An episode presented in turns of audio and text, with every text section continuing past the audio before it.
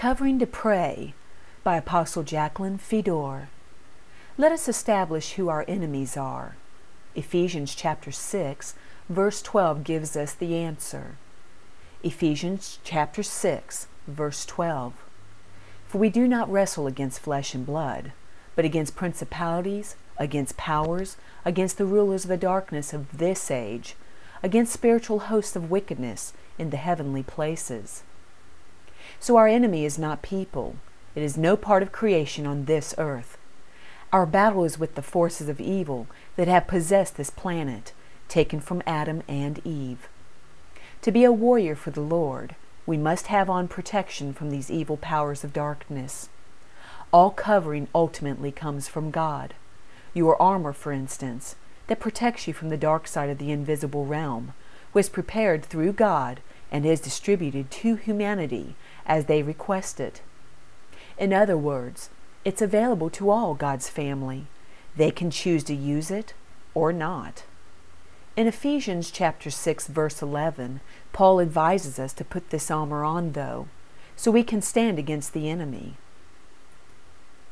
Ephesians chapter 6 verse 11.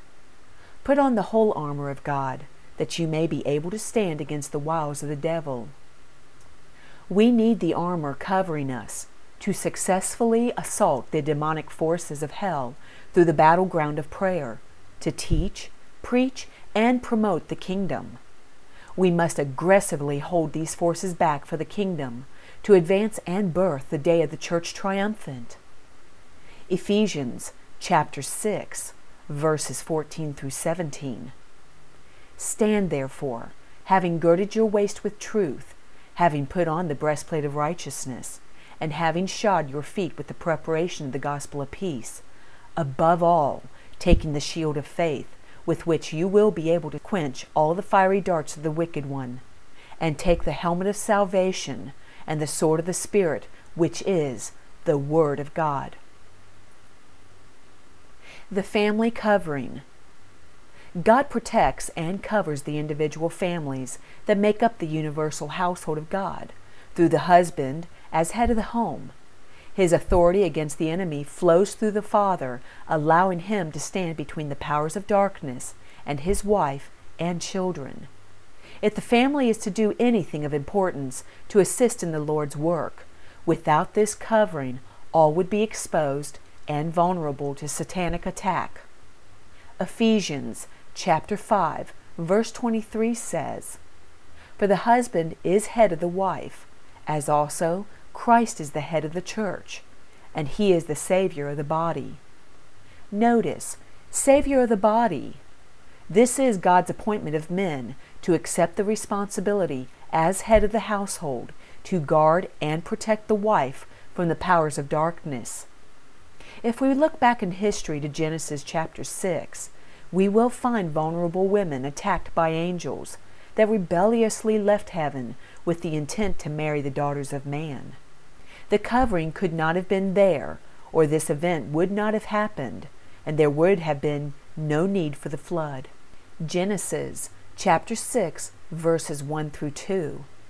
Now it came to pass, when men began to multiply on the face of the earth, and daughters were born to them, that the sons of God, angels, saw the daughters of men, that they were beautiful, and they took wives for themselves of all whom they chose. Notice, all they chose, they were not covered. Let us read on in verses 5 through 7. Genesis chapter 6, verses 5 through 7. Then the Lord saw that the wickedness of man was great in the earth, and that every intent of the thoughts of his heart was only evil continually. And the Lord was sorry that he had made man on the earth, and he was grieved in his heart. So the Lord said, I will destroy man whom I have created from the face of the earth, both man and beast, creeping thing and birds of the air, for I am sorry that I have made them. Noah, a righteous man, found grace in the eyes of the Lord, however, and as head of his household, he and his wife, their three sons, and their wives were protected through the destruction. Eight people were saved from one man's obedience. We read nowhere that Noah's wife or his daughters in law were molested by the fallen angels either. They were covered by the head of the family and must have been submissive to his leadership to have been saved through the flood. The rest of humanity perished. What I'm trying to point out is God guards, protects, and leads to safety through the husband, and wives must be submissive to this fact, to be covered by them. A wife does not want to do things of a supernatural nature independent of her husband. It is also the responsibility of the father to see to the spiritual condition of his family. He must make sure that they have every opportunity to be all they can be for the Lord and fight the enemy on their behalf that would try to stop them through prayer. The individual family roles are intended to be a perfect picture of the church and Christ. Ephesians chapter 5 verses 24 through 32. Therefore, just as the church is subject to Christ, so let the wives be to their own husbands in everything. Husbands, love your wives, just as Christ also loved the church and gave himself for her, that he might sanctify and cleanse her with the washing of water by the word, that he might present her to himself a glorious church, not having spot or wrinkle or any such thing, but that she should be holy and without blemish. So husbands ought to love their own wives as their own bodies. He who loves his wife loves himself. For no one ever hated his own flesh, but nourishes and cherishes it, just as the Lord does the church. For we are members of his body, of his flesh, and of his bones. For this reason, a man shall leave his father and mother, and be joined to his wife, and the two shall become one flesh. This is a great mystery, but I speak concerning Christ and the church. So wives must see and submit to the role God has placed on their husbands, thus allowing them to operate according to the word on their behalf. Church covering. It is the same situation with the church. God chooses leadership. He does not see gender as in the home. He just uses vessels, male or female, does not matter, as it is him. The Father, the greater husband, through them. Here again, his wife, his bride, must see him through these vessels, or they will not be protected and covered. Here is a fact women uncovered will experience devastation and defeat if the enemy so chooses. This is why God says in the Word that the widows and orphans are to be taken under the wing of the church. They must see it and want this covering, however, to receive its protection. They will experience much more warfare than if they were under the umbrella of God, especially the covering that comes through the fivefold offices. Exodus chapter 14, verses 13 through 16, is a good example of God working through his leadership.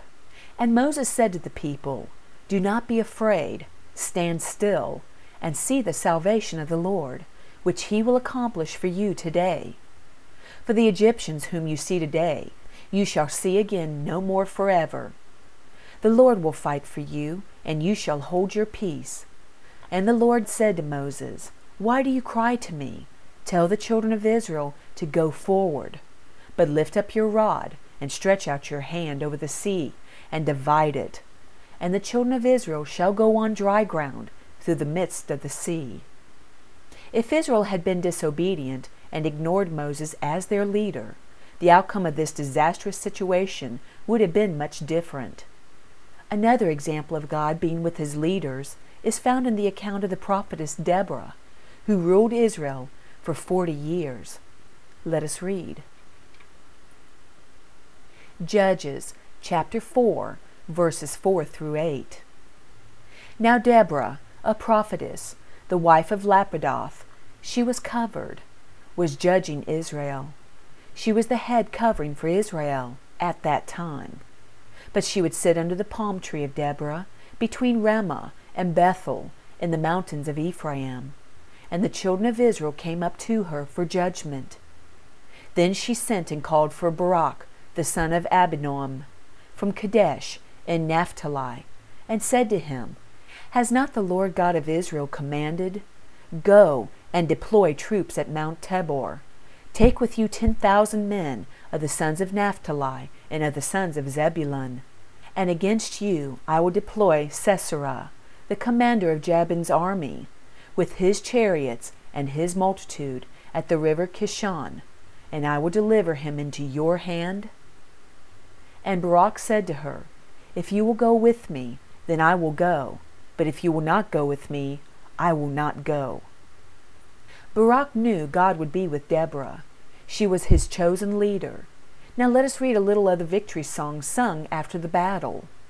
Judges chapter 5, verses 12 through 13. Awake, awake, Deborah. Awake, awake. Sing a song. Arise, Barak, and lead your captives away, O son of Abinoam.